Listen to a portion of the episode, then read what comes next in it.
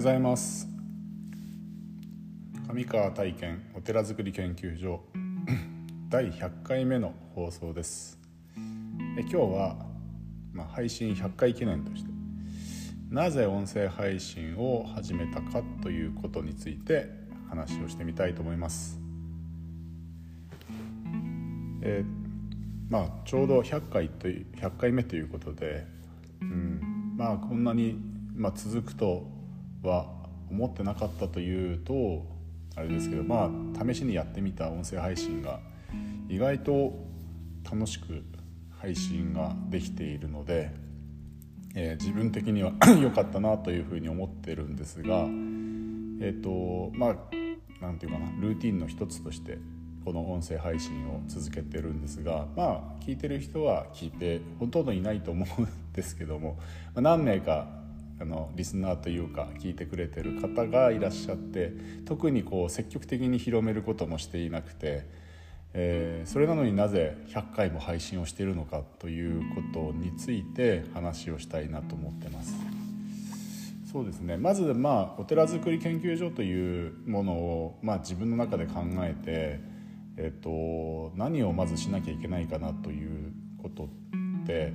まあ、お寺づくりといっても何を実際するべきなのかするべきなのかっていうことについていろいろ考えていたんですが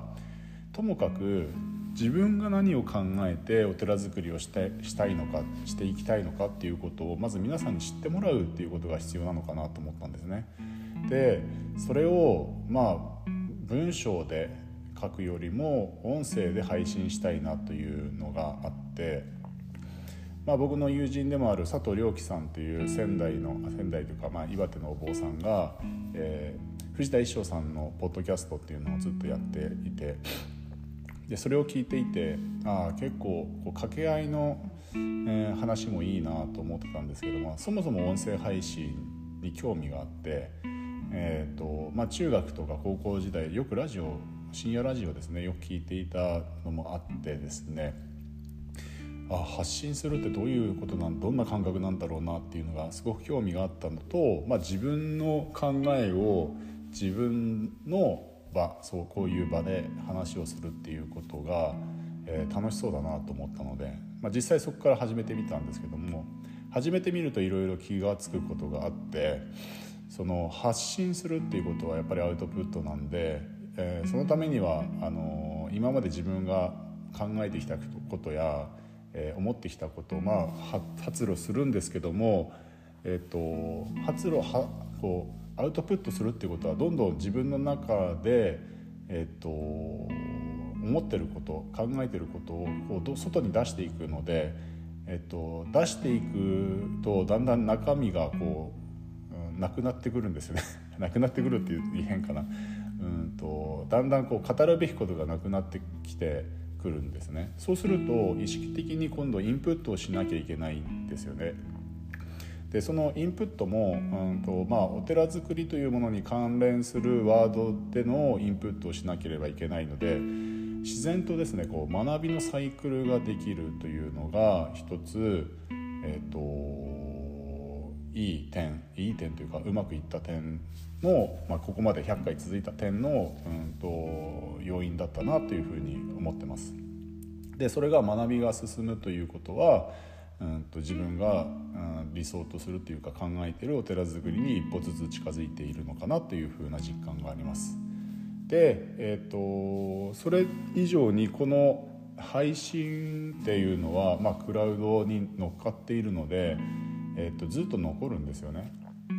で、えっと、僕の名前を上川体験という名前を、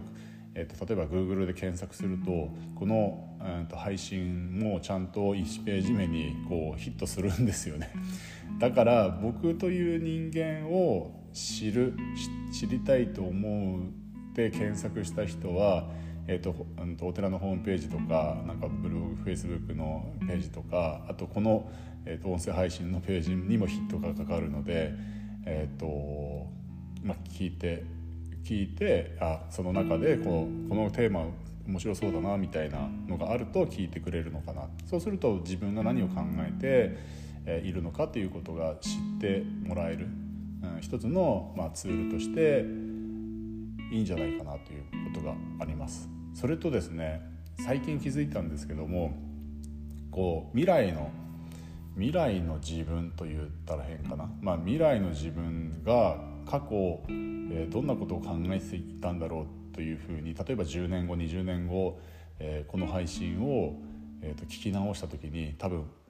顔が真っ赤になるんじゃないかなと思うんですけども恥ずかしくてですね。なんでこんなこと考えてこんなこんなところで喋って一人で喋ってんだろうっていうふうになるかもしれないけれどもでもその次の世代例えば自分の子供だったり孫だったりが、えーと、あおじいちゃんってどんなこと考えてたんだろうこの時にみたいな風に興味を持ってくれたら、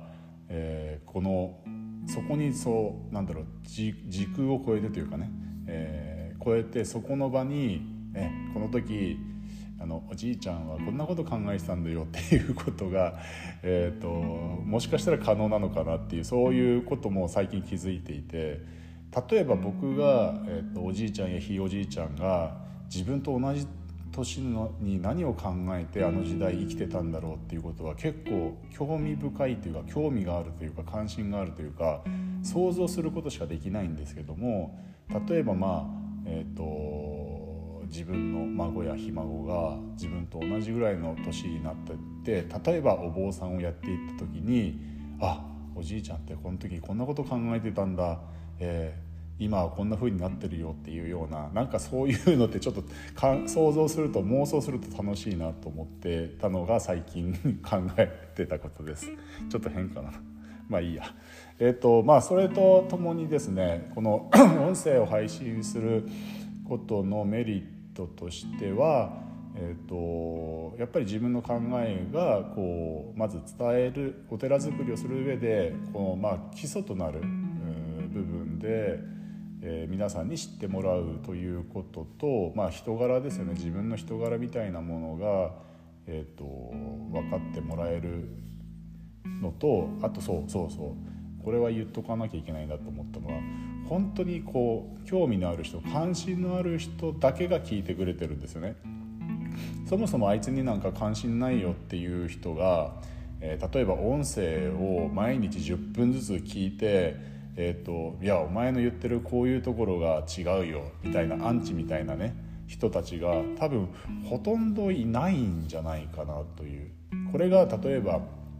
えっ、ー、とツイッターの投稿だったりとかフェイスブックでのなんかこうやり取りだったりとかの中でえっ、ー、と文字文字化するとですねまああのさっと読めるんですよね。例えばなんか長文でも自分があここ違うなっていうところをこう見つけ出してですねそこに全部全体の表現を、